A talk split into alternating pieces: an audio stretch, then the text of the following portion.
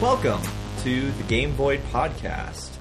I'm here with Aaron Varshay and Shandiin Woodward, and I'm Ryan Leoski. First things first, I want to thank Michaela and Ken of Tiny Sky for doing the really awesome music every week. If you like their music for our intro, check them out at bandcamp.com/tinysky. I think that's how those URLs work. It's either that or tinysky.bandcamp.com. You'll find it.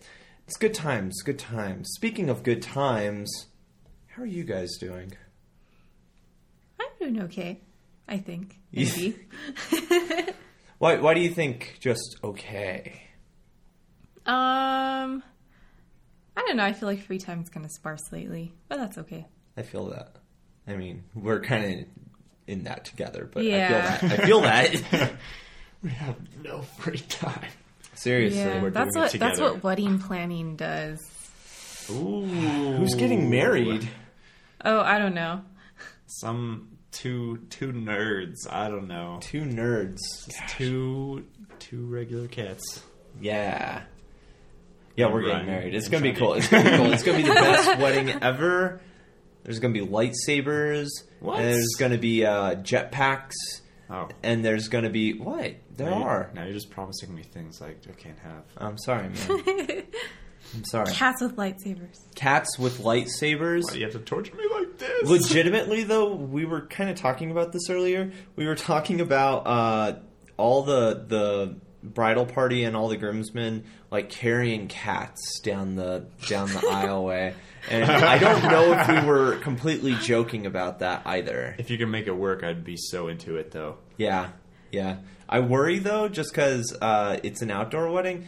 Oh, yeah, and yeah. I don't want to lose my cats. It's just whatever. Maybe we won't do that. Unless we could get them on little harnesses and we could have them, like, whatever. Auburn does the leash. One of our cats goes on a leash. Yeah. So, Aaron, how are you? I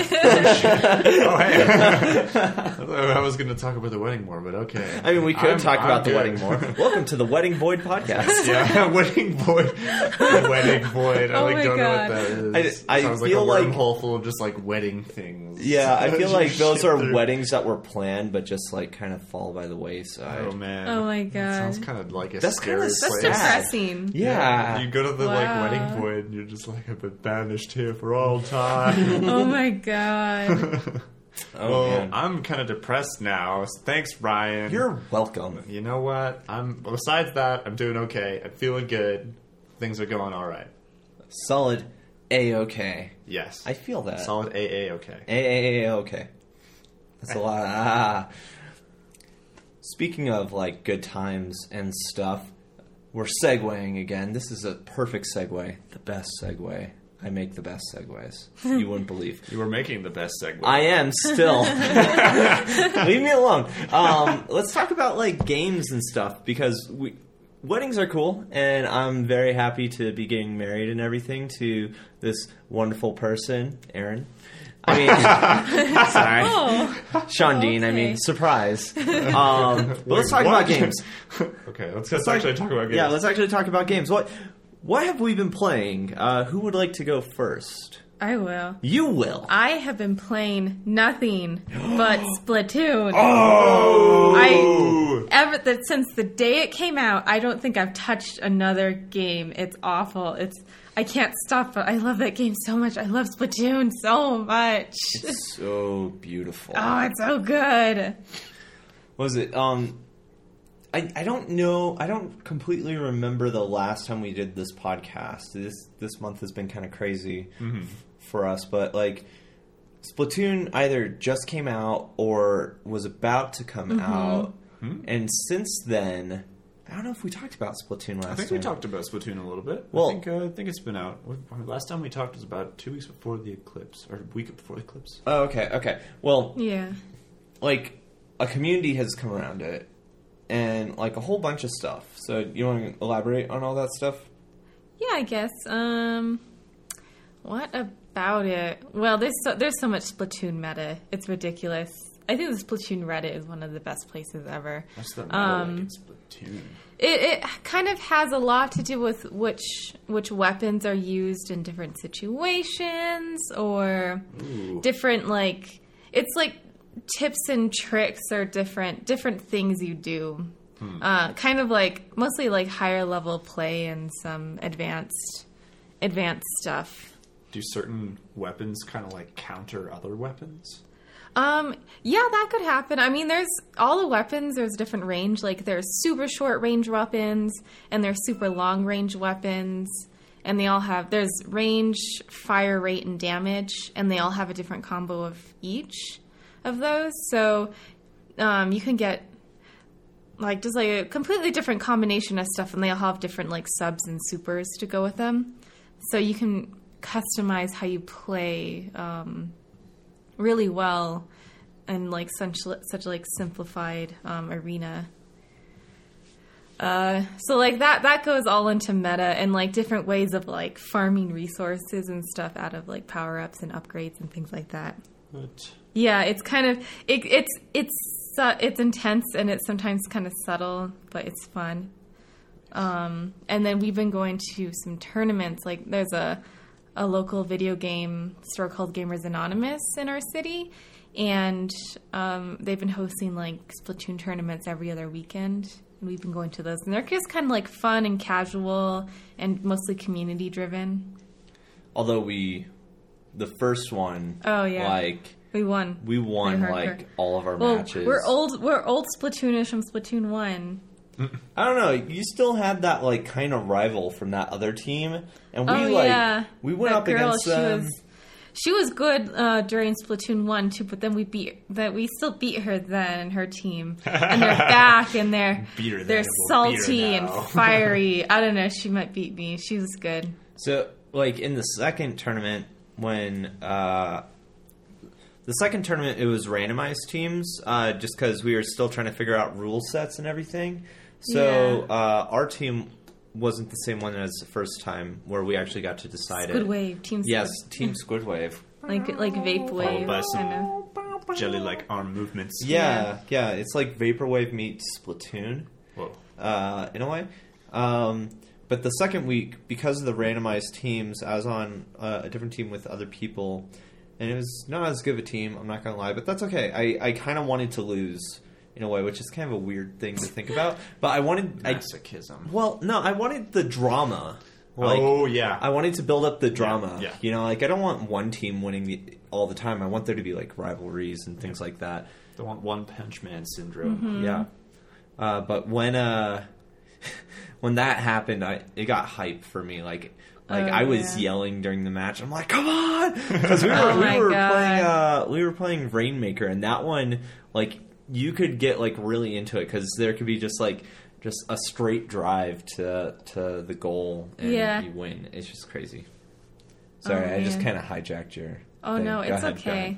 But I think one of the most amazing things about Splatoon 2 is the portability, where you can get like 8 people in their switches, which we definitely had more than 8 people. We had like 16 to 20 switches floating around in some of the competitions. Whoa. You get those together, and you've got yourself a really, really easy way to form, like, tournaments and local multiplayer gameplay. And that was really fun. Splatoon 1, with the Wii U, that was, like, impossible. It was so hard. We tried it once. There was one tournament, and it just, like, it never happened again. It was really difficult. Yeah, this one feels like it's really trying to build up the esport of it. Like, they have a LAN mode where you could hook up to 10 different switches, and 2 of them are specifically for commentators. Whoa. Yeah, and they could, look at the map and, like, you know... I don't know. It's kind of cool, like, what they're doing with that. That's interesting. Yeah. I hope that more games try and pull that LAN... element back, because that like brings so much more to the table. I think when you have people competing in one room together, it's so much more fun that way. Definitely. So, Aaron. Oh, no. I'm going to disappoint you guys. You're going to disappoint us. I haven't been playing anything. That's all. Okay. That's okay. Except for Luminosity stuff. That's about it. What's Luminosity? So, Luminosity is this really cool... you guys can also use it on your computer, but I use it almost exclusively on my phone. It's a bunch of, like, small mini-games that are all designed to sort of, like, build your mental strength in some element or another. So they break it down into, like, 5 or 6 categories. So they have games that work on your flexibility, game that works on your memory, games that work on your attention, games that work on your problem-solving, and games that work on other stuff like that.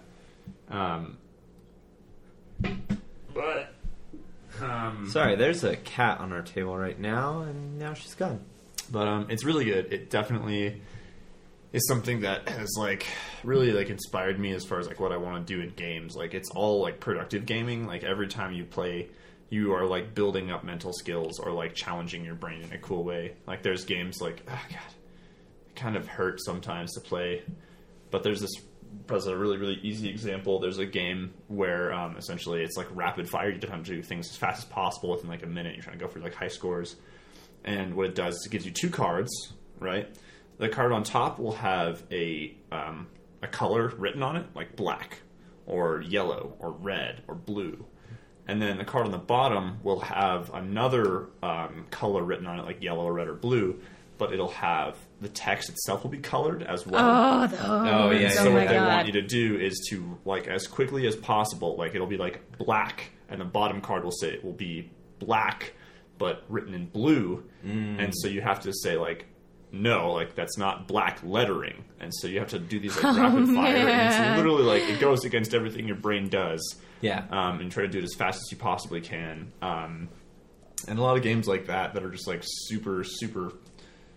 Oh, so hard, but, really interesting. And they have some more games that aren't as, brain-teasy, but they work on other skills, your memory. Mm-hmm. Mm-hmm. So there'll be some that, will, have, a grid, and it'll show you, a bunch of blue tiles, and then it'll go away and try and remember which tiles were blue. And the better that you get at it, the more tiles they start throwing at you, and trying to go for high scores and all this kind of stuff. And it's fun.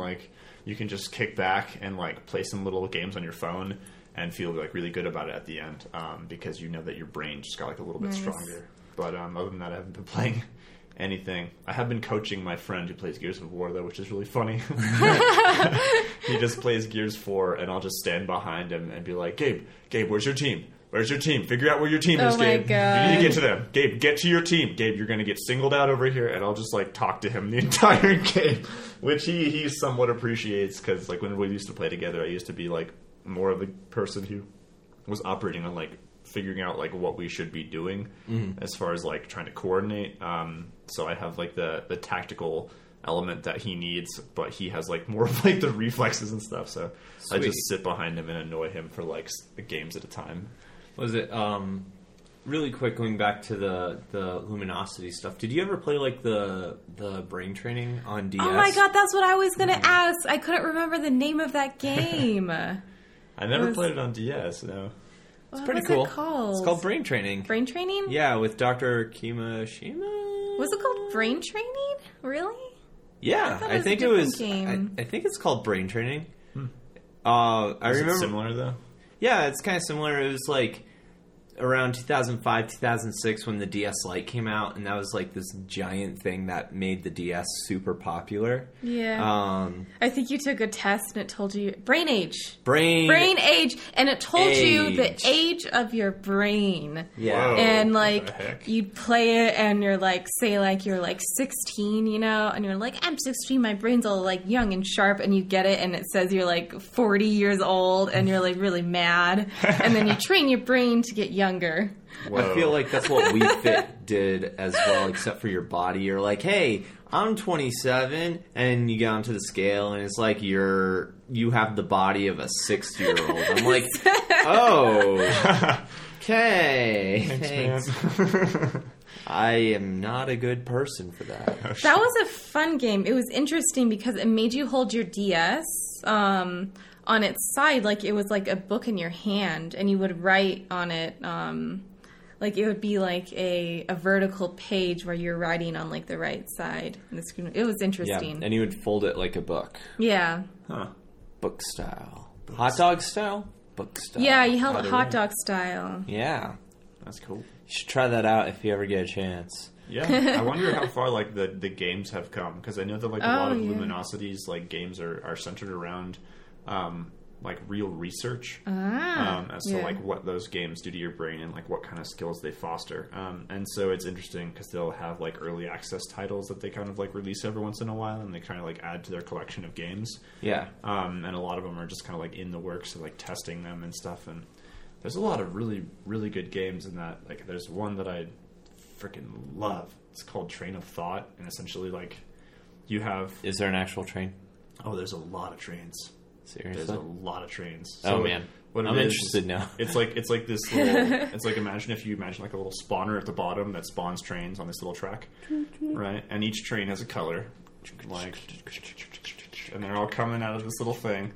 And each one, there's like all bunch of houses all around that like are on different tracks, right? And so what happens is at certain points you can tap the track and it'll shift it. Uh-huh. So like it'll be like one house on top and one house on bottom, and if you tap the track, it'll switch which train the track is going to go to.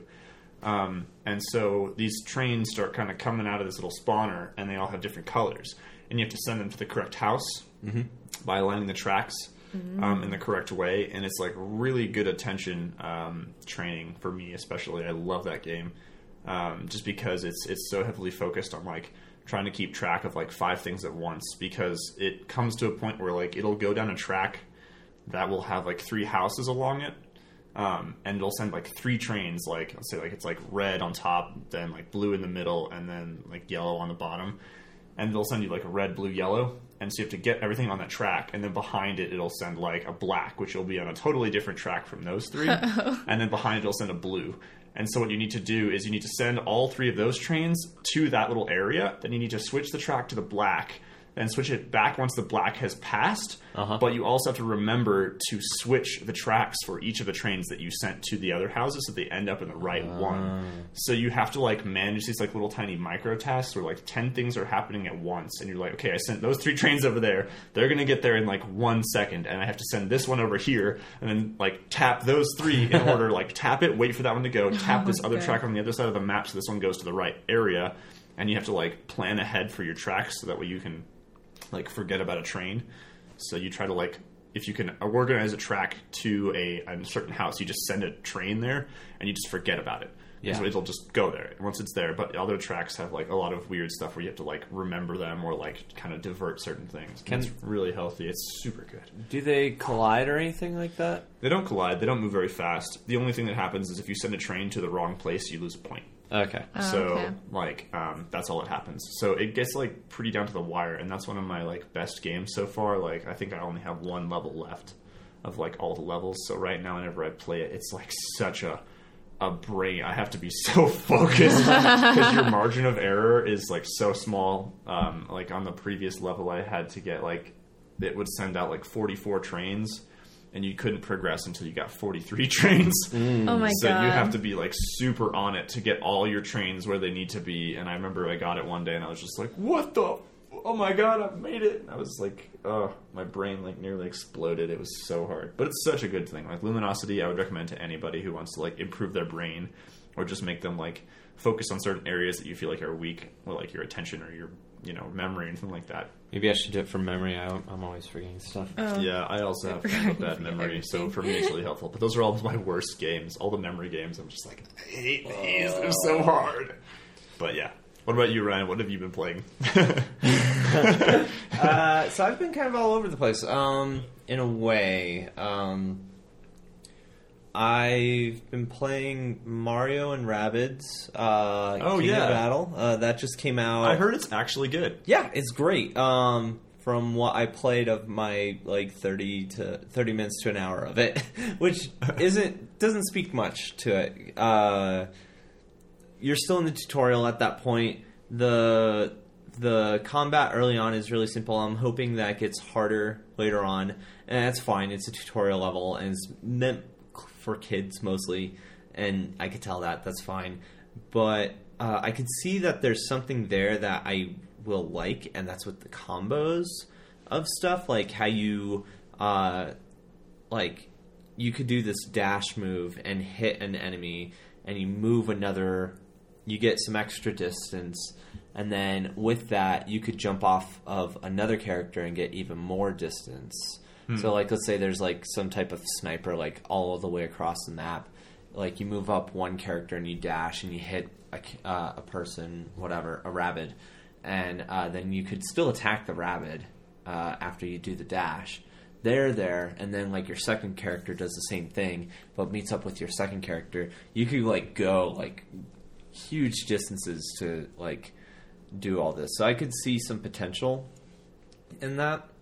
And then, I don't know, it's just, like, kind of a fun game. Like, it's, like, you could tell that it's, like, purely meant for fun, you know? The entire idea behind the game is this, this, like, genius inventor girl makes this object that will combine two things together to make a new thing.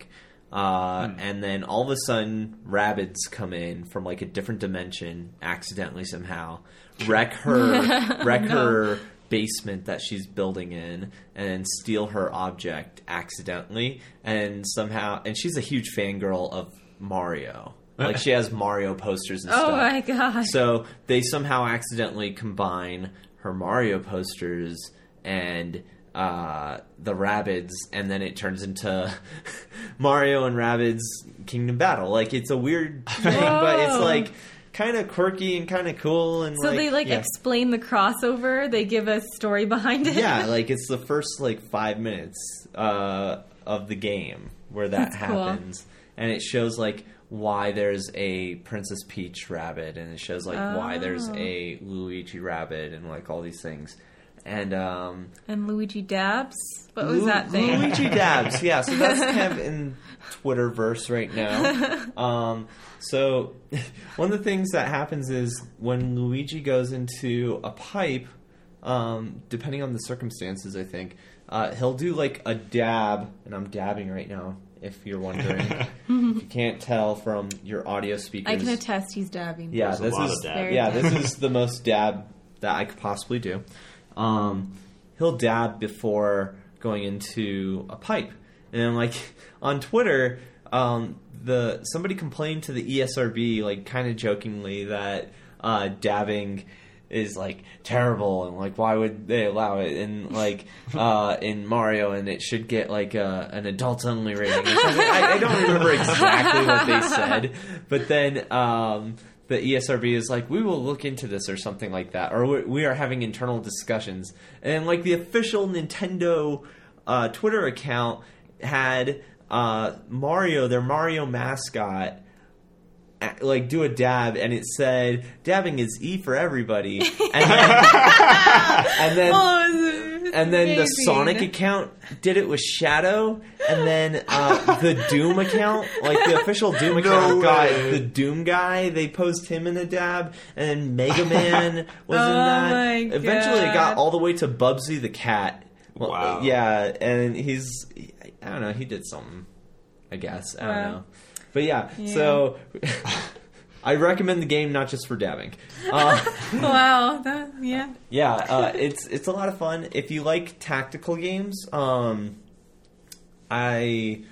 kind of recommend it. It depends on, like, how much you're into them. It is not the deepest. Okay, I can't attest to later in the game, but so far it is not the deepest tactics game, but it's a good beginner one, and it's a good one, like, in between other ones, because it's portable and it has really great graphics, and it's just a fun world to be in regardless. So if you just want kind of like a fun little simple turn-based combat game, you know, that has Mario and has Rabbids, I really recommend. And it's funny. Like, I didn't think that it would be funny, because I always thought Rabbids were kind of weird. Mm-hmm.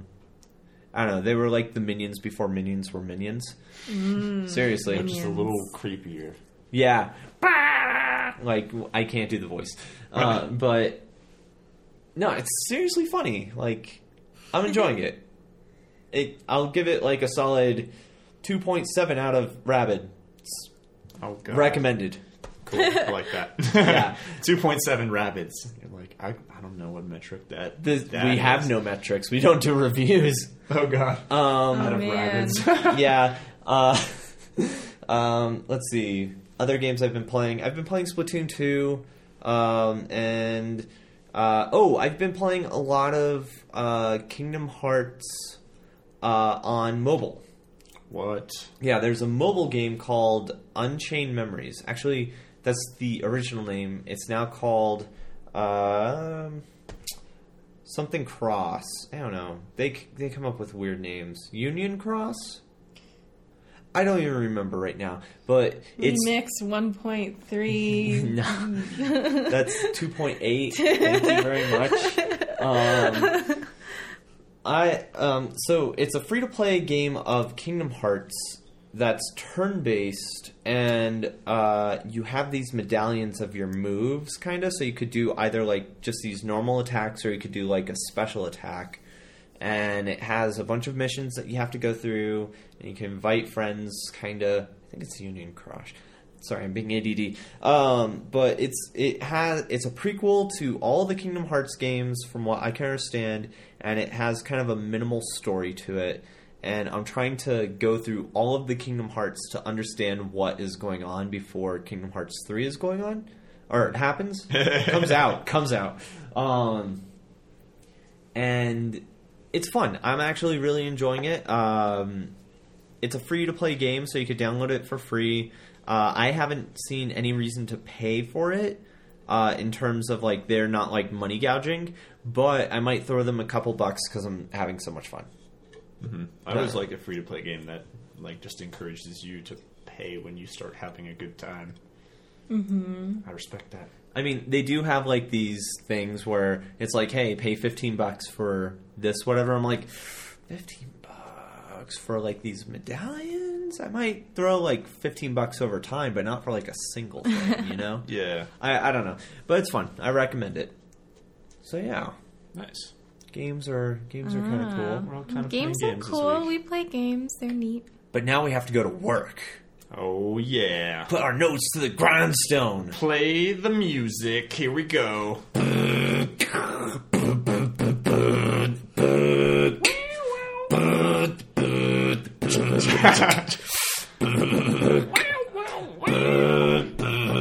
All right, let's go. Okay. We're in work mode now. That was all our mouths, by the way. Could you tell? Yeah, seriously, though. So, you know, we make games, or we try to at least. Do we want to talk about work? Let's talk about work. Shandiin, do you want to go first? What have you been doing for this past month? I guess. All right. Oh my God, so I'm still working on the same project. It's the fox game about this little fox named Fennel, and right now we just switched repos because we ended up having a really bad time and lost some work, and we kind of had to rearrange and find our backups and what we had on our computers. And now we're on paying for a nice little Git repo, doing that. And then the thing that we've done most is just combining our graphics and animation into Unity and just getting things playing and moving around in the game and actually having some, like, actual gameplay and things you could do. Before, it was just a lot of art and some programming, and none of it came together, and everything was broken because our art updates weren't in yet. Yeah, we had because I reanimated the fox, and I had redone some of his like armature and bones and stuff. So it was broken. It was broken for a month. That whole game was broken forever. So now it's coming back together, and we're getting things going. What threw me off with that was that there was, like, a rescale of everything. So, like, I have to rescale pretty much everything. That, or I can just bring down the scale in the models. It's whatever.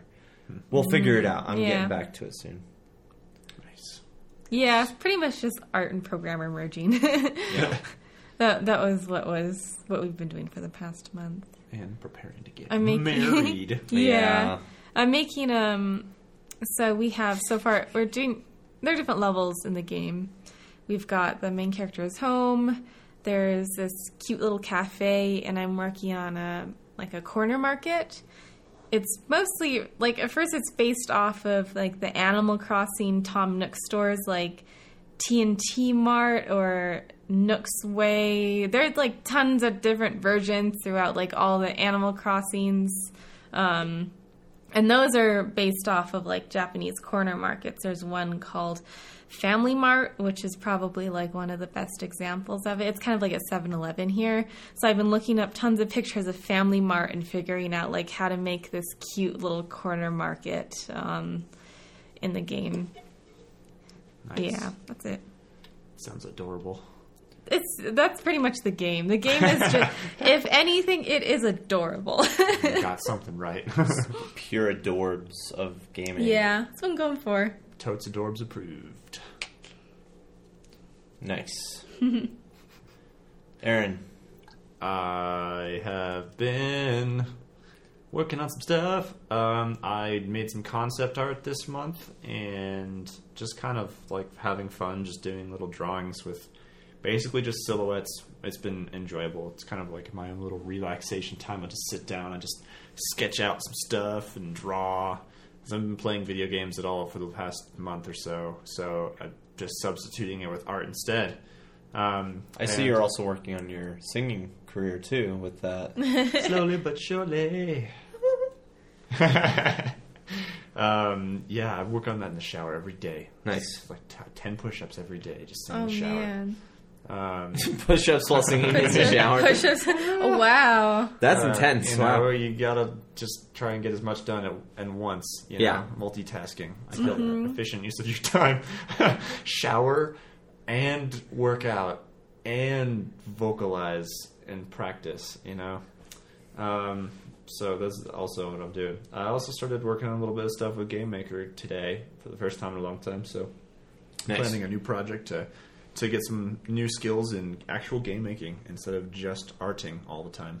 Are you using Game Maker Studio 2 or 1, or are you using Game Maker 8? I think I have 1.4. I have an old version. I haven't updated it in forever. So I'll probably look into updating it and making sure I have a current version. Or, I don't know. I've been avoiding... Game Maker Professional is the paid one, right? There's Game Maker Studio... and then there's, paid tiers with that. Right. I'm going to look into the paid tiers also. I feel I need to... If I ever want to do anything to, make a new habit, I have to start it with an investment, or else I'll just never do it. Because that's something I can always hold over my head. I'm like, you spent that money. Yeah. You spent that money. You're just going to waste that money? And I'm like, no. I'm not going to waste that money. So I will not. I can't. That's true. There's value in that. Yeah. Yeah, it makes you have to commit. That's how I started swimming. I bought myself a locker. And then I was like, you invested money into having a locker. So now you got to go. Yes. Just got to trick myself. So yeah, that's about all I've been working on right now. What about you, Ryan? So this month has been crazy. I think last time I talked about the app, the Solar Eclipse app. So we got out at that time the first version, but that wasn't done. And we didn't want to disappoint people. So we needed to make a fully featured app before the moon got in front of the sun. Oh man. You have to race that. There is a very, very fixed deadline. So much so. And it got crazy there. For 2 weeks, I was crunching pretty hardcore. Probably 80+ hour a week. Oh god. Yeah. And that just makes me kind of glad that I'm not in a super toxic AAA job, just because sometimes you hear about mandatory crunching and it goes on for a long time, and people are doing 60 or 80 hour weeks, 6 days a week or something like that, and it's just burnout and all that. And I only had a week or two of that, and I kind of hurt my wrist, like from just overworking. It's better now. I've been doing like stretches and like I've been resting. I've been trying to make sure I'm not like programming as much. It was really just like intense, like time trying to get these features in there, because the app had to take pictures at a specific time based on your location with these specific settings, and it would take like 140 photos, and then it was supposed to upload them, and it was supposed to upload them to a big mega corporation servers that we were partnering with, and I don't really want to like throw them under the bus because I'm still working with them. Ryan's well, I'm not working with them directly or anything like that, but like they were having some issues, so we had to go with paying for our own servers from another mega corporation that, you know, is a competitor. Oh man! Yeah, and we just uploaded it to there, and then we gave them the photos afterwards. Like everything worked out. It was just like intense. And then for the actual eclipse, we went up to Nebraska with my boss and my coworker, and Shandiin was there, and Monica, her friend, was there also, and we got to see totality, like the actual total eclipse, and it's kind of crazy and cool. Oh yeah like this is like how I kind of describe it. Like before the eclipse actually happens, it kind of looks like you know, like in movies how they'll have like a color filter on a scene, like kind of blue to like give it like this kind of feeling to it. Or like, yeah, kind of like a color grading filter or something. It kind of felt like that, and it was cooler. So it felt kind of surreal in a way. Like, it, like what you saw was real, but it didn't feel like it was. And all of a sudden, it turns dark, like just all around you. And it gets cold. And it gets cold. And then it looks like sunset all around you, and you could see like some stars faintly around it. And then the sun looks like it's like burning behind this like just massive black thing, and it's insane and cool, and oh my gosh, it was so awesome. It's really hard to describe. And we were driving up there in this like little compact Prius C, like on this dirt road to get like to this place, and I'm like, I don't know, it was so worth it. Maybe not the crunching completely, but I'm happy that I was able to make an app that people were able to use and found value out of it. And it was actually like, it wasn't featured in the App Store because the mega corporation is competitors with one of the other mega corporations, so they probably won't feature it anyways. So whatever. Yeah, I still can't say. So yeah. It was featured in, like, the Wall Street Journal and in, I forget, like, some of those, like, mainstream, The Atlantic, I think. Like, these, like, big publications that you're just like, oh, whoa. Like, they featured the entire project by name, Eclipse Mega Movie, and they provided links to my app, so I'm like, yay. That's awesome. Yeah. We got like... That's some exposure. Yeah, we got like 23,000 downloads on my app, which is kind of good. It's not like great, but it's like... Cool. Yeah, it's kind of cool. So that's what I was working on, and I wasn't able to work on any of my personal projects for a long time until like last week, and then started working on... a wedding invitation game. Whoa. Yeah, so... What? Yeah, we're working on that. And it's just like a simple little platformer, so hopefully we'll be done soon. And then the other thing is just Fennel Fox. So, like, getting back into that. Oh! Last thing. Gosh, I was going on... Oh my God, this is going on for a while. Yeah, this is going on for a while. This is the last thing, I swear. I also made for the car drive up there a small... Oh yeah, D&D like RPG, which I called a CarPG, and it felt like it was supposed to feel like a classic JRPG like Final Fantasy, but it's like a simplified rule set to where the Dungeon Master doesn't really have to do anything. Like, all the number crunching and everything is done by the players, and the DM could just call out like random encounters and can do a kind of story with it. I'm kind of making an app with that now also. Kind of. I just threw together some like screens. It's nothing much right now, but I would like to do something with it more later on. So that's why I've been working on it. I've been doing way too much. Oh my gosh. It's been a busy month. There's a reason why this podcast hasn't happened in a little while. There was like a dump of podcasts and then all of a sudden like dead air for a bit. So whatever. Mm-hmm. Cool. So that's what I've been working on. So we don't go too long in this podcast. Let's just move on to our topic discussion. We don't need music for this segue. I don't think we need to do that. So for our topic discussion, we were thinking of talking about conflict-driven games. Mm-hmm. What does that mean, Shandiin? Do you want to describe it? Oh. No. Okay, I will describe it. So beforehand, I was thinking about, like, there's a lot of violent games. Not that that's necessarily a bad thing, but a lot of games are, core mechanics are based off of, like, shooting or based off of, like, physical combat or things like that. And it's just kind of interesting how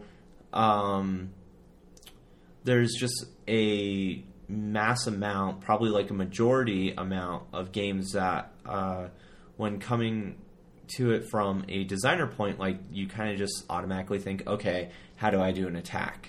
Whether that's shooting or jumping on something or slashing with a sword or whatever, that kind of just seems to be almost the default in a way. Even with games like Super Mario or Zelda or Metroid, that kind of fits into the, like, jump to defeat, stab with a sword to defeat, or shoot to defeat type of thing, even though these are kind of considered more family-friendly games. So just kind of, like, dissecting that in a way from, like, hearing from you guys kind of, like, what you think about conflict-driven games and maybe, like, games outside of conflict-driven games that you think are enjoyable as well, or just kind of like different design conceits. You guys got any thoughts on any of that? Yeah, well, I think like it's interesting to see so many games that are so violent because it is. I don't know. It's something that as I don't know. Right now, I feel like I'm kind of moving out of this like certain phase of gaming in my life. And I definitely know like a heavy section of that was revolving around like violent games, and I think that like violent games are kind of like the natural like go-to. I think for a lot of interaction, like you were just saying, is that just how do you interact with something in a game, especially in a most like basic sense? Because, that's fine. Man. Yeah, just the most like basic interaction you could make in a game is sort of like how do you like reach out and touch the world, you know, in like a basic way, because that's sort of the most primitive interaction. And I think about a lot of old games, like you had Space Invaders, and you had, you know, like even like Doom was such like a pivotal game in sort of like the development of games. And I think that shooting, for one, is a really, really basic way of creating a dynamic in a game that isn't too complicated and people understand. Yeah. Like, you shoot something, and it goes forward, and it hits something else. And it's easy because it's also fun to, like, aim something. Yeah. And so I think the evolution of those, like, violent games comes from sort of, like, a basic standpoint of just, like, what is easy and easy to conceptualize and easy to make for the most part, you know? And plus, it also feeds into, like, the power fantasy, and it feeds into a basic way that I think a lot of men, like, have, like, the fantasy of, like, you know, going off to, like, fight or of conflict is sort of the desire. Mm-hmm.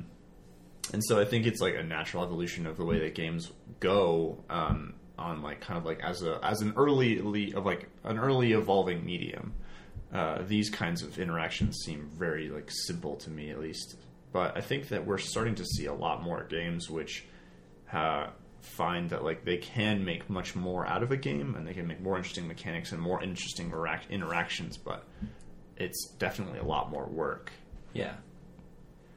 Something that I find interesting, like some of my favorite games are like JRPGs, which in some ways abstracts the violence just because it's very like stop and go. Like obviously there's still the animation that hits, but like the reward of it isn't the direct outcome of like, I guess, attacking all the time. Seems like menu and number driven. Yeah, it's very much like statistic based kind of games. Mm-hmm. Kind of, yeah. Like I'm not really thinking like, oh, this is going to be this specific build is going to up my damage or whatever. Like that's not what drives me. Although that does drive a lot of people. It's still kind of like founded on like this kind of progression, and I think that's another like underlying thing within like what you were talking about, like this kind of not primal, but like base desire, like either this kind of like this connection thing, like you, this not connection. Gosh, I have to think about this for a second. Like, cause and effect in a way. There's the cause effect and then progression, which in all of these cases that we're talking about is directly represented through like these conflict acts, violent acts, whether it's shooting or punching or in a lot of RPGs like just slashing with a sword. But like you were saying, it does like feed into these kind of base ideas of immediacy in it's kind of hard to explain, you know, like there's this like immediacy of reward, mm-hmm. of seeing like something being defeated, while even though a JRPG is abstracted out from there, like it still like feeds to that base idea of like cause effect progression, while more abstracted games could still feed to that. I think part of the reason why these representations are so popular is because it does add to that additional feeling of it. I don't know. I feel like I'm rambling right now. Yeah, I feel like it's also, I wonder if part of it stems from, I mean, this is like, I think a larger cultural issue, but I think that as human beings, I think some of the most exciting things to us are, of course, like sex and violence. And that's because they're like sort of like the hardest things to attain, but they're like really exciting and kind of primal.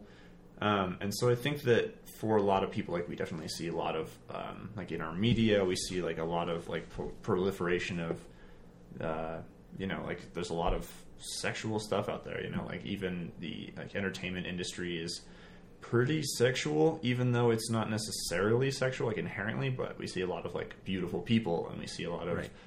Like romance, and like a lot of, our magazine covers are painted with scantily clad people or women, or just like sexual bombardment is kind of a big thing. And I think violence falls under a similar category where it is also something that we see really heavily in our media. And I think especially, I mean, when exactly were video games like kind of coming around? It's like 70s, 60s? 70s. Like I know Tennis for Two was like 50s, and then actual stuff that was getting to like universities and to starting to go to consumers was like 70s. Okay. I wonder what the media was like back then, because, I mean, we saw, like, a lot of 90s. It's like action flicks was, like, really, really heavy. Right around the time, maybe, we were seeing a lot more violent games. I know during, like, the 70s, there was, like, Star Trek, and, like, there's a lot of space-based games around that time, and then, like, some just core games, like sports, whatever. Westerns. And in the 80s, there was definitely, like, the action hero, like, movement. Like, Arnold Schwarzenegger in Predator and, you know, like, Sylvester Stallone in Rocky and stuff like that. Mm-hmm. Yeah. But I think it's also really easy to make... Or I think that people nowadays are going to come around to, like, exploring new ideas of... making games that aren't violent. Like, we have, like, Animal Crossing that's, like, kind of come around that I know Shantine's really into, and I think these kinds of games, like, feed into a different kind of the way that we interact, and they are a little bit less, like, intrinsically, like, rewarding. It's less of, like, an adrenaline rush, but I think that they're also, like, more valuable. Like, I know that a lot of indie games these days are kind of going in this route of how can I make this, like, game non-violent? Like, we have, like, Undertale, even games like Dishonored or like Mark of the Ninja were designed to have non-lethal strategies so that the game can focus more on the puzzle aspect. Like Portal is also pretty non-violent. And there's a lot of games that we're seeing that kind of have these facets. And I think that exploring play in ways that are non-violent is definitely way more difficult as far as conceptualizing new ideas of play and engagement. But I think that's sort of like an exciting challenge to take on of how do you make a game that's potentially as engaging as something that might be really action-packed without violence. And I think that taking out mechanics like shooting or like striking are really critical to that if you're going to make a game, because you can always say that, you know, you're going to shoot a paintball or you're going to shoot a golf ball or you're going to shoot something else, or it's non-violent in that way. But I think the inherent mechanic of shooting or striking is its own kind of handicap as to your conceptualization of creating a game that is non-violent, because you're starting from a place of violence and then nullifying the violence that comes afterwards. Yeah. Not to say that like any of these games are like necessarily inherently bad. Like, I like Counter-Strike, Source. I played a ton of that growing up. I really enjoy the Zelda series. I really enjoy a lot of these kind of, like, violent games. And not necessarily gory games, obviously, but, like, just in where you are striking or whatever. So really quick, Shandiin had to bow out. So let's continue on with our... kind of discussion about this. We were talking about puzzle games and like how they're abstracted. Like mobile in general is kind of, well, I shouldn't say mobile in general, but puzzle games in general, whether it be indie wonders like The Witness or worldwide hits like Tetris or Bejeweled, or not even Bejeweled. What's the one? Candy Crush Saga? Oh, yeah, like, it's kind of interesting because, like, the way a lot of those work is they have, like, these high polish, maybe not, well, The Witness has polish in its own way, but they have, like, these, like, visceral, like, effects that happen, like, you did great, and, like, all these, like, particle effects and explosions and sounds that are going on in this that really, like, play to our dopamine system and like really give us rewards and saying like you did a great job, right? You know? You really nailed that 3 candies lined up and you're awesome for it. I'm just saying some of those levels later on are pretty well designed. Yeah, I've seen some of the design that they do in those games. It is pretty abstract after a while. There's some weird mechanics that start popping up. Yeah, I think that one thing that could really help, like you're talking about, is the fact that action games really are so dopamine heavy. They really do reward that instant. Like every time you shoot a bullet, you get a little reward. Right. If you hit or you miss. If you hit something, you're like, yes. So I think that kind of if we dissect games,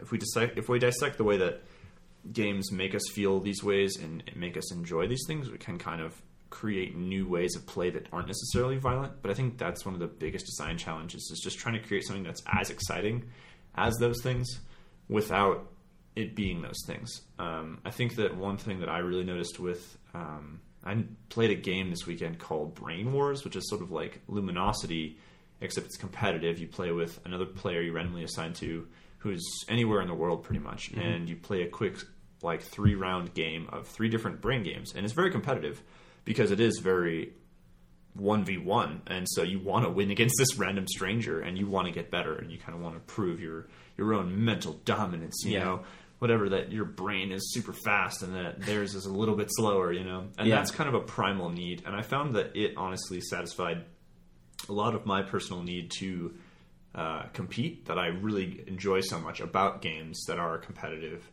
Counter-Strike is one of those like kinds of really fast-paced, really rewarding games, because when you learn and you're starting to win more and you're starting to overcome other people and you kind of gain this sense of mastery that is really rewarding and really satisfying, and it feels good, especially when it comes from a real person. Yeah, because having mastery over a game is its own. It's fun, but it's not as satisfying as beating another person. Yeah. And so I think that if we can dissect the things about games that really do make us feel good or that we really do crave about that game, mm-hmm. and try to break down that element and dissect what happens around it and then try to replicate some of those elements in a new way, we can really get some interesting games.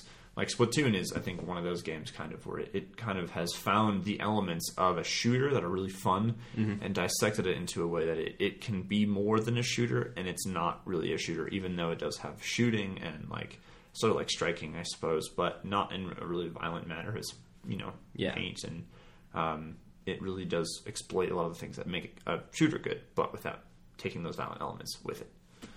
There was another game that was just announced for the Nintendo Switch, part of their Nindies program, called Morphe's Law, and it's a shooter also, but they were kind of subverting some of the shooting mechanics. So like, you know, like with headshots, it's supposed to kill you, mm-hmm. like right away, no matter what, apparently, and if it doesn't, then some 12-year-old is screaming somewhere in your ear.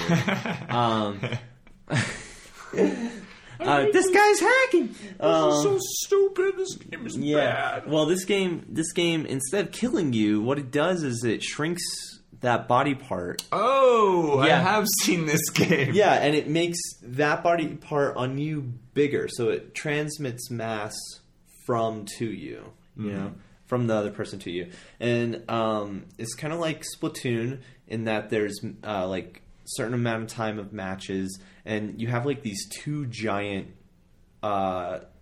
versions of yourself, kind of your team, that you're trying to make bigger than the other person's team. So I don't know, I just thought that was kind of interesting, where they were subverting like the killing mechanics of first person shooters in a new way, but still like making the act of aiming, like precision aiming, important, and a direct mechanic to that, especially as it gets harder to like hit like various body parts. And it also plays into like movement throughout the map, because you could be too big to get into stuff, or you could be too small to get up to certain areas or something like that. But when you're too big, you're easier to hit, you know? So it's just kind of interesting how they're subverting violent. I mean, they're still using like the violent mechanics of shooting, but subverting the consequences of being shot, essentially, which I think is kind of interesting. Right. It does kind of pain me that these kinds of games are so taboo almost, because I really do enjoy a lot of shooter games, and it's a skill that I think as far as all my development into games it's been mostly with like first person shooters, and so it's kind of upsetting to be always surrounded by games that are either so violent that they're kind of overkill, and sometimes that games just aren't quite as fun when they don't bring that realm of violence with them. But I don't know if that's necessarily like because they're tied together, but because the mechanics aren't done as well in games that are trying to be less violent. I've still haven't really played Splatoon, so I think I need to try that at some point. But Splatoon's a good one. Overwatch is pretty good, depending on who you ask. I personally like it. I played a little bit of Overwatch. Still kind of. I mean, it's still got violent themes of. It does have violence, but it's very much like comic book violence instead of like like quote unquote realistic violence, you know, so it's not like blood everywhere, right? But it's still like, oh man, like people are getting blown up and everything. But it's like fun characters and stuff, and you're more meant to kind of view them as like superhero characters and in this comic book kind of world. So more of like the pows rather than the you know, the squibs. But yeah, I don't know. Yeah, because I'm not sure exactly what... I mean, I know that there is a lot of violent media. Do you think that that's going to change over time? So in some ways, like, I don't want to, like, completely say, like, violent media is inherently bad. Because we could learn a lot from it. Things like even, like, classical texts like the Odyssey... Or, like, whatever. Like, pick whatever. There's, like, violent themes in classical Western, Eastern, North American. Like, any culture has, like, violent themes in their stories, partially as, like, cautionary tales or heroic tales or whatever. That's, like, part of something that we have. But I think something that I kind of want to get at in a lot of ways is also putting more celebration towards, you know, kind of the, I guess, happier things in life. Because there could be like fun and competition in sports, and that's great. But there could also be fun, relaxing, and say gardening. And there are some mundane games. I shouldn't say mundane, but like non-violent games, and some of them are mundane. There's one that Nintendo made that I was super excited about. It was a Street Pass game. And I don't think a lot of people were excited about this, but I was like, oh man, this is like my jam. It was a game where you would plant these plants, and then you would crossbreed them with other people's plants. Yeah. And you were trying to get 20 different plants to become a master gardener. And it like just checked all these like little things in my head. I'm like, oh hey, I'm like growing this flower, and I'm trying to get this thing, and I'm trying to unlock that thing. And I think what excited me about that was partially because, one, it's a new, completely new, I haven't seen anything like it since or even before, way to represent like somebody's hobby of gardening. And I haven't seen a gardening game outside of like Harvest Moon. But in very much like celebrating that aspect of life, you know? And I guess that's kind of like what I'm saying. Like, we have so many like violent games and violent media. Sometimes I just kind of want like something that's celebrating something else, like food or gardening or origami or whatever. It could be so many other things. It feels like in so many ways we are kind of tapping out on the violence front. And again, not necessarily that it's bad. It's just like there's a saturation, kind of like how there's a saturation in like movies and stories now, mainstream ones, where it's like the galaxy is in threat and you have to save it. You know, like it's kind of like tone it down, make it more personal. I want something kind of new, and that's like what my personal brain is looking for now.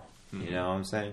Yeah, that's something that I've also been somewhat experiencing and sort of like trying to dissect more, because I think that the real mainstream media today is sort of the most adrenaline packed. It's sort of the roller coaster ride of what you can get on a day-to-day basis without having to go on a roller coaster or like do something exciting.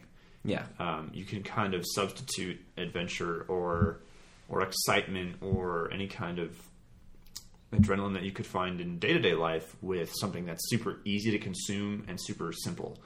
And I think that that's not really what art is for. I think that a lot of the best kind of art that is worth consuming and is worth being a part of really stems from a human interaction, or like stems from it teaches you something about the world or about yourself or about relationships or about growing or, you know, whatever. It teaches you something about what's happening, and it's just shared experience. And so much media is not really working with that. And I think that's something that might not really be consumed a lot because it's harder to transfer. And I think that that's something that once people get a taste of, they do want more because it is really helpful. Like, you can learn a lot from watching good films.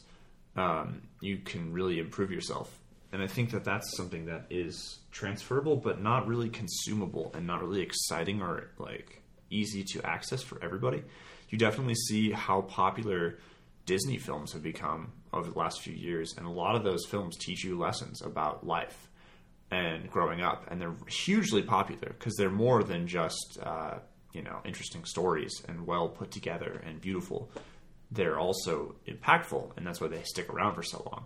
So I think that if we gear our games trying to find that middle ground between how can we make this engaging and fun and exciting and trying to merge that with something that is also impactful and powerful and moves people, then we can build something that's a lot more transferable, you know. And I think that some of the best titles do that as well. They have some kind of theme that people can resonate with, or some kind of story that people can attach to, or a lesson to be learned about life, and that is really helpful. But finding that middle ground is definitely super hard. And I think one thing that would be definitely really cool is, I think that we shouldn't take violence out of games. Yeah. I think that violence is kind of a part of life, just kind of like fear. Right. Conflict is always present in our lives, even if it's not necessarily physical conflict. But I think that a game that can utilize violence with intention is a lot more powerful. If you build a game around, like, building a community and then you're forced to violence, that violence has a much stronger impact, and I think it has more of that resonant factor of being utterly terrifying and uncomfortable and something you don't want to do. Right. But a game or a film that celebrates violence makes it much harder to distinguish that this is, like, very terrible. Yeah.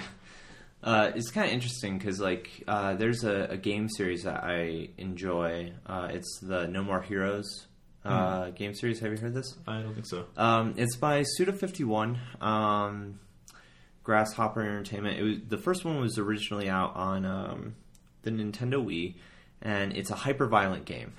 Like, it's punk rock, like Japanese punk rock hyper-violence. I actually really still enjoyed the game, but, like, what's kind of interesting about it is, I guess, like, some of the, like, just goofiness of the characters and, like, I don't know. It's hard to describe because there's, like, this stupid connection with the characters that you could enjoy. But it's also, like, you just chopped off some, like, random dude's head. So, like, there's this, like, weird dichotomy with that. And you were playing as somebody who's trying to become, like, the number one assassin in the world. So, like, there's this drive to, like... like, be number one, which is, like, this huge thing in, like, shonen manga and things like that. And, like, this, like, drive forward, whatever. They're coming out with a new one. It's the third one in the series, and he gets sucked up into a video game in this one, which is kind of interesting. Okay. I don't completely know why I'm bringing this up, but, like, it's just kind of interesting, like, I guess, to me and, like, my consumption of media... and things that I enjoy. Like, I don't play this game very often, but I was excited to hear that there was a new one coming out. But that I can get extremely excited about a gardening game, but I could also be excited about, you know, like, this game where you have, like, this lightsaber that you kind of shake in a kind of a suggestive way to recharge it. That, you know, like, just obliterates people's heads off, you know. Like, I don't know, people are... weird and interesting in that we can find value in so many things, but that currently in our culture that the amount of things that are geared towards this, like, kind of roller coaster ride are so prevalent. And I guess it's been true for all of media in a lot of ways, you know, but it's just like, how can we get some of that same, I don't know, excitement out of things that could, like, slow us down sometimes, you know, and kind of, like, make us kind of reflect. Yeah. Yeah, I think that one thing we might need to think about is like what is satisfying to a player, because I definitely know like there's a certain satisfaction also in like winning or like conquering over a foe in a violent game. Right. I try to think about Borderlands without violence and without like, or if you substituted some of the violence maybe with like once you put a person's HP to 0, they kind of disappear in a glowy fog or just kind of, you know, leave existence instead of it being like you're dead. Or like you just killed something or destroyed something. If it was less of that and more of like a more game-y like violence, it was just about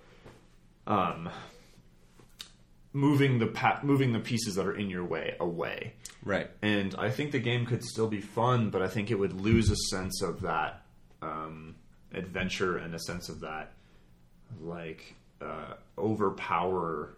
That feeling of like badassery that the game is largely built around about being like awesome. And I think that removing people by force or by feeling that you have like conquered over something is like a satisfying feeling on like a micro level. Oh, definitely. I think that's why that game, like I feel like if you remove violence from it, it really wouldn't be as good. It would be like the shooting mechanics are not that interesting.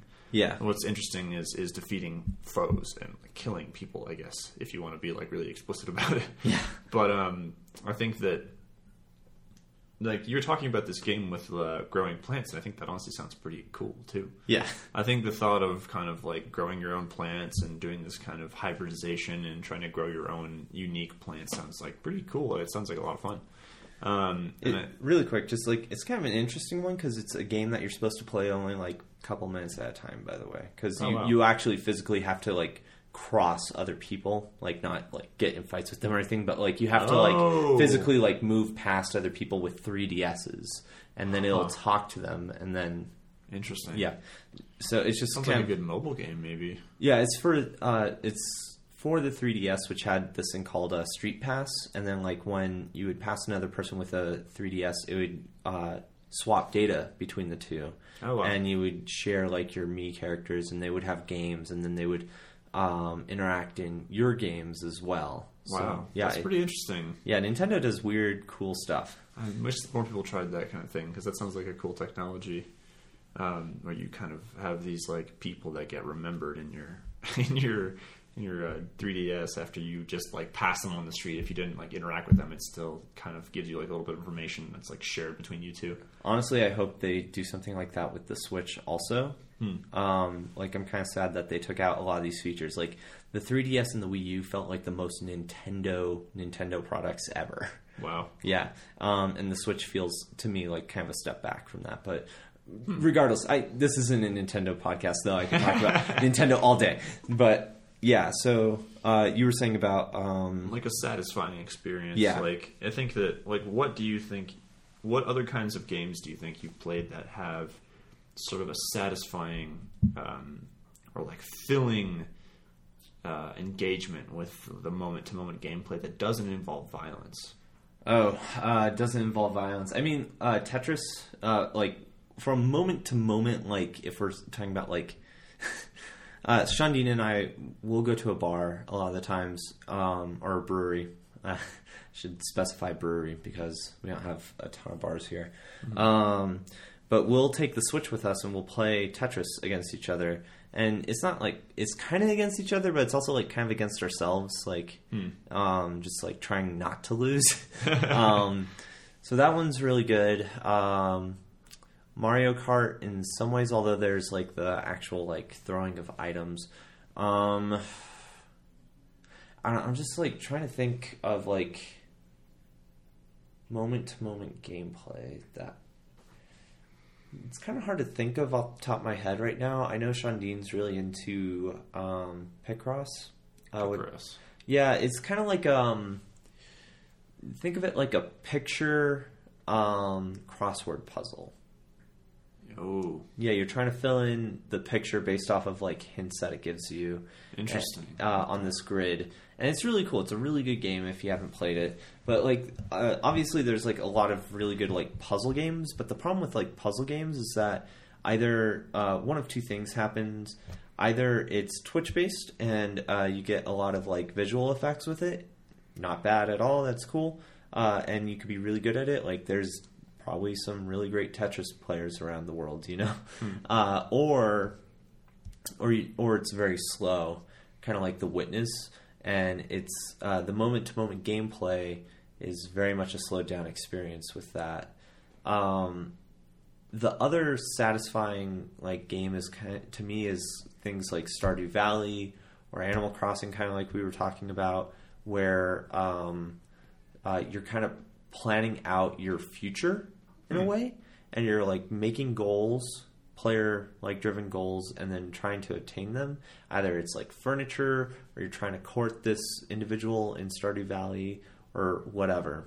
And I guess things like The Sims or like SimCity. Like there's a whole bunch of like non-violent games, but I guess in like SimCity you could like I think depending on the version you could send in like Godzilla or something like that. Yeah, so like there's a good number of them, but I guess since what we're talking about is kind of like AAA. Well, not necessarily, but yeah. I guess it's just like percentage of like what there is versus like it's probably like an 80-20 type of thing. Not saying any real numbers right there, but it does feel kind of like I will check those later. Yes, check those numbers. Read someone on these, right? Yeah. But it does feel like whenever I'm talking to somebody who's coming up with like a new game, like 4 out of 5 times, it's something like, oh, you are Galandrathil and you are the saver of this epic land and you must get the Sword of Amethyst and defeat the dragon or something like that. And that's not bad, but it's also like, you know, it's predicated on like going out on a quest and killing something. Not necessarily that 4 out of 5 people are coming up with this like epic fantasy, but it's like 4 out of 5 times it's like there's probably going to be some sort of like violent mechanic. I don't know. Yeah, I think you're right. I think that's sort of the thing is it really is hard to get out of the bubble once you're in it, you know, because we all are surrounded by all these violent mechanics, and a lot of the time, like, there's a lot of games that we enjoy these mechanics, and they're smart, you know, like, I love Mass Effect. It's got a lot of really cool combat in it, and it's got some fun things, but they're all, you know, predicated around violence, you know. A lot of people would say, like, those games aren't known necessarily for like the combat. Like they'll say like, oh, the combat is so much more better in Mass Effect 2, but they'll say like, what's cool about Mass Effect is the dialogue. The relationships that you build and stuff is definitely what makes that game more. Like it has systems that are really good across the board. It feels good to talk to people and to have conversations about things, and it's not just that, but it's also a very full game because you also get to have these. I honestly really like the combat in Mass Effect. For me, was one of my favorite pulls because I played a lot of Gears of War and Vanquish and third-person shooters. Yeah, I found a lot of really interesting things that they did there as well. And so I think that's what makes Mass Effect so good in a lot of different ways. But yeah, you know, just as a side, you know. But I think that it's hard to get out of that bubble of making non-violent mechanics. Like it's hard to push yourself to really do that when so much of what you know and what you've built your like game design ideas around are around like the shoulders of giants. You know, when you're trying to like ride off these people who've already done this kind of thing, it's really hard to not make something that isn't violent, or it's hard to make something that is not violent. And so it takes something else. And I think that I wonder if the way that we can change the way we think about making games could be, because I think something about a lot of violent games is like I think you could almost think about any satisfying experience as being satisfying because it was a feat almost, right? You accomplished something, you know, and whether I think in a lot of shooting games, that's like a feat of speed or a feat of accuracy or a feat of maneuvering or of tactical prowess. And those things all feel really good. They're accomplishments in some kind of way. And I think that that's what makes people enjoy those games so much is there's like there's a lot of different layers of feats that you can accomplish within that make you feel satisfied. Right. And I think so if we think about the ways that what are the feats that your game might accomplish? Like, a feat of intelligence is what makes a puzzle game good. A feat of creativity is also another way that a puzzle game could be interesting, or like that another game could be good. And I think if we maybe rely more on starting from that point rather than starting from like a mechanic, but starting from an idea of like, what kind of feats will you overcome in this game, and what kind of mechanics can I build to make a satisfying feat of something, you know, it can really help you change the way maybe that you build around what you want to do, because you can make a feat of speed. Yeah. You can make a feat of accuracy and have it all be nonviolent. But if you have to like kind of address it as it's a feat of accuracy, you know, how do you make a feat of accuracy without a violent end? And it can still be fun for people and still be enjoyable and still use the skills they already have, but just in a way that they haven't really engaged with it before. Yeah. Kind of going off that, it just kind of reminds me, like, in a lot of ways, like, when I'm thinking about games, I kind of think of, like, controller input and, like, how the player interacts with the main character or main mechanic. And, like, video games are very, very, very good at conveying movement. So, like, this very direct kinetic type of like translation from like input on a controller to like what's on the screen is very easy to do. You know, like a lot of the times it'd be like, okay, let's move a box forward, left, right, whatever. So a lot of our games are based on like a core movement idea. And when you put in something with that, like even our base real life games like tag or I don't know, just dodgeball.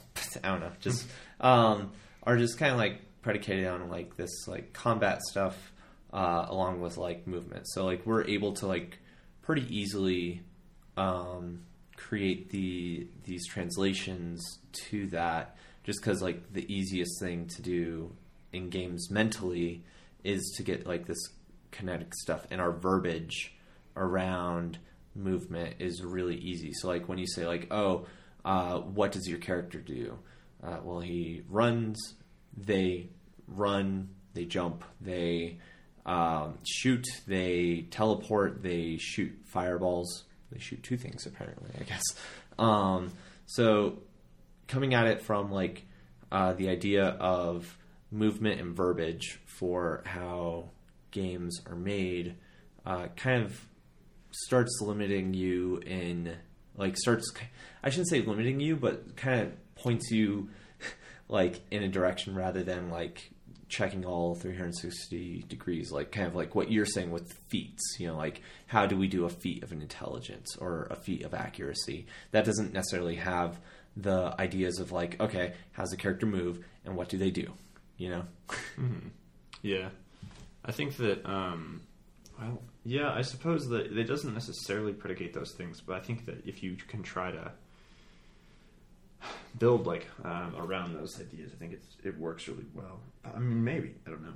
I'm just saying, like, it's really easy to translate from, like, movement verbiage mm-hmm. to that, because you could say, like, based off of this verbiage, this thing will happen. Not necessarily that, that it will automatically, like, your verbiage will automatically be towards, like, shooting or whatever like that. But it's easier to get to that based off of, like, tools we have now, what past work has been, and our influences.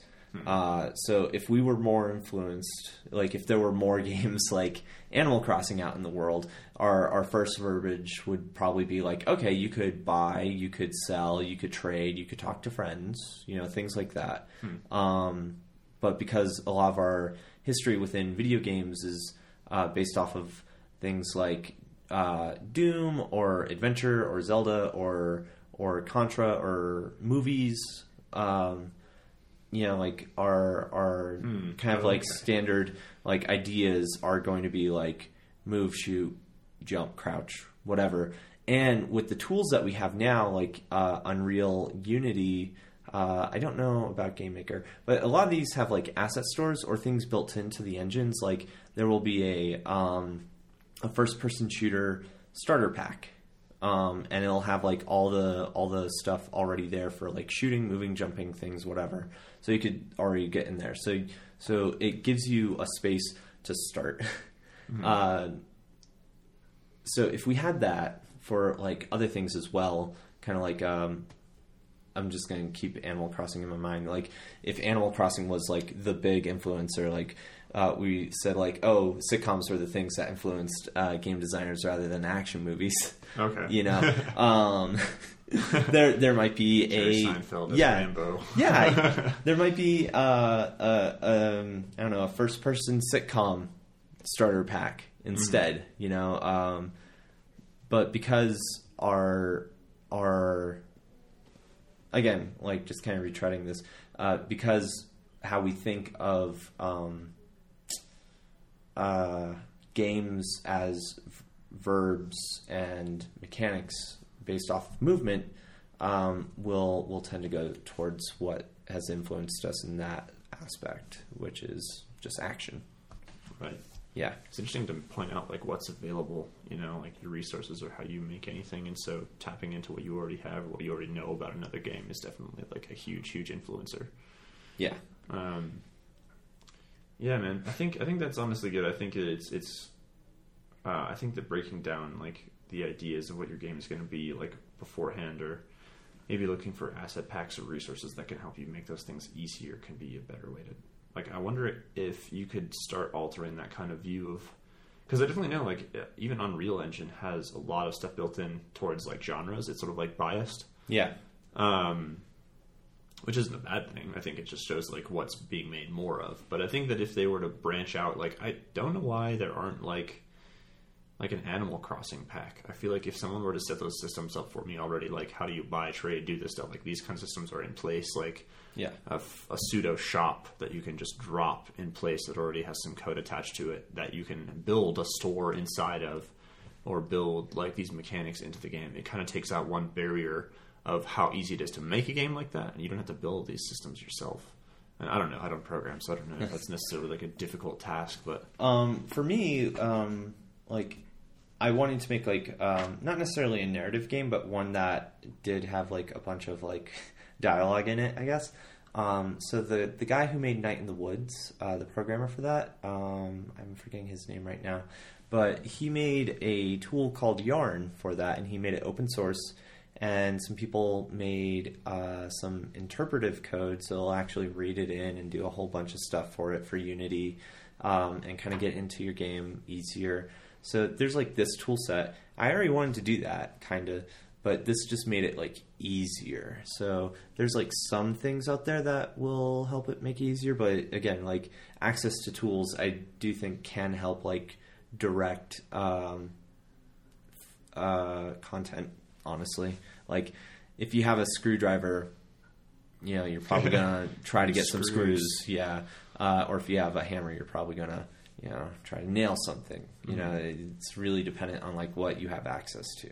Right. That's a good point. Huh.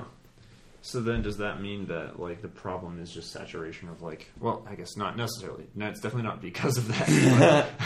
It's just because there's not enough assets for other stuff. No, there's plenty of assets out there. You can make whatever you want now. It's just... Mm-hmm. Yeah, I'm not sure. This is, like, very much, like, chicken, egg, whatever, you know. And I don't think it's, like, necessarily completely a problem, just more of, like, something to think about rather than saying, like, oh, violent games are bad, there needs to be less of them and more of these games. More of, like, hey, we have a lot of violent games, and that's interesting. Why is that? Yeah. You know? I think that's a good point. I don't know. It's just so easy. Yeah. And it's so easy to make a game where you win by hitting something till it has no HP left. Yeah, and I think that's, like, my... main thing. It feels not necessarily lazy because all games are hard to make, but it feels like low-hanging fruit, you know? Mm-hmm. Like, yeah, absolutely. The fruit up higher is still tasty, and so is the fruit lower, and, you know. Right. Yeah. I think we just have to find ways to make more satisfying games that just, like, are satisfying in other ways. Like, I love creative games. Like, I really, really do, but there's not, like, creative games. Yeah. Oh, another thing that I think is really important is I think the nature of competition is also super critical to making bigger populations around certain ideas. Like, yeah. I think the fact that, like, there's so many really famous, like, shooter games and games like that is really dependent on the fact that they're all multiplayer-based. Yeah. Like, Halo's huge, and so are a lot of violent games that are all revolved around, like, shooting each other. But that's because, like, they have a lot of different skills that can be measured against other people, and that's really satisfying when you're good at it. And I think that if we take games and made them, like, a little bit more competitive, then it feels more satisfying to win when you actually play those games. Like, I imagine, like, if you could play Portal, where you're racing another person, or you're racing, like, 10 other people, and you can see them, like, in the room with you or something like that. It makes that much more exciting to win. Because, like, a high score chart is definitely, like, exciting, and it feels good to be on top. But it's not as competitive as, like, playing a game of chess with another person. Right. And I think that's why we have so many sports. Like, our biggest sports are all competitive sports. Right. Like, there aren't just solo sports where someone just does something on their own. They're always competing against somebody else, and that's why those are satisfying, is because winning against another person is, like, a feat of accomplishment as a person, of being slightly above someone else in your aptitude. Well, there are things like figure skating and, like, dancing as well that have a competitive nature that don't have the interaction between, like, the two individuals directly. They do have, like, a third party. Yeah, that's a good point. Kind of judging it, but, you know, it's still, like, a competition. Like, today I was watching some of the Smash Bros. Tournament that happened recently. And something that kind of interests me about, like, fighting game communities and, like, competitive game communities in general is just, like, when they're good and chill and whatever, they can be very strong, and they can be kind of cool to hang out with. And it's kind of cool that, like, all these people kind of gather around and make friendships around, like, this common thing, you know, like, whether it's, like, Gears of War or Smash Bros. Or League of Legends or whatever, and they're getting huge, you know? Like, there's, like, entire events just for, like, these games where hundreds of people will come out and, like, play against each other. And, I don't know, there's something kind of cool about that in a lot of ways where, and this is, like, the reason why I don't want to, like, say, like, oh, violence is bad or anything like that is because, like, these games are bringing people together to create friendships and rivalries and, like, friendly competition. And sometimes there's, like, drama and there's toxicity within these communities too. And I'm not going to say, like, that's okay, but it's, I'm not even putting, like, a but in there, like, to counter that. I'm saying, like, it's cool that games can have the power to bring people together, and I guess the communities need to figure out, like, how to chill out in some ways for their toxicity. But it's cool that we could bring friendships together and people can get around that, you know? I don't know. That's just something I've been thinking about lately. Yeah. Mm-hmm. Yeah, it's true. I think it's definitely a good thing. Games are good. Like, they definitely are good for a lot of things. And bringing people together is a solid way to really make it more than just a game. Totally. So we've been talking about this for a while. So I don't want to take this podcast, like, forever. So let's kind of like let's just, like, say goodbye. You know, like, whew, that was an intense, good conversation. What'd you think? Yeah, that was definitely interesting. I always feel like these discussions are just healthy as kind of like a way to explore ideas in a way that we don't really do on our own. Having another person in the room is definitely super helpful. I think there's a lot of stuff we kind of, like, uncovered about violence and, like, why their games may not be as popular. Yeah. And I hope the listeners enjoyed that as well. So, yeah. I guess let's just kind of plug our social medias and sure, yeah, and just say goodbye. If any of you guys want to find me, I'm on Instagram mainly, where I share a lot of my work. So if you're interested in that, you can find me at Aaron Varshay, or at A Varshay, sorry, which is AYEVARSHAY. Otherwise, I'm on Twitter at Aaron Varshay. You can find me there. Sweet. For Shandiin, you can find her on Twitter at Shandiin, S-H-A NDIIN. I almost forgot how to spell her name for a second. I just had a brain fart right there. Definitely follow her. She posts a bunch of cute pictures of our cats, of our game, of art she does. She does amazing art. So definitely follow her. I think she also has a Tumblr. I think it's also just shandiin.tumblr.com or something like that. And for me, you could follow me at Subliminal Man, SUBLIMINAL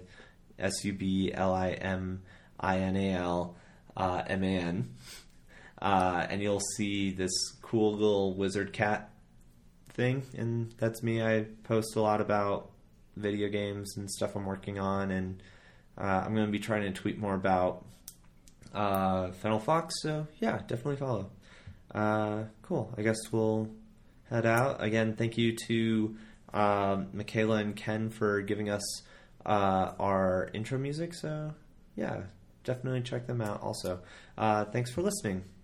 Oh, before I head out, oh my gosh, I always forget this stuff. I should remember this. Oh my gosh. If you have any questions that you want to send in to us so that we could discuss and be like, yes, words, please send them to gamevoidpodcast@gmail.com. That's gamevoid, VOID, podcast. So, yeah, definitely do that. And follow us on Twitter at gamevoidpodcast.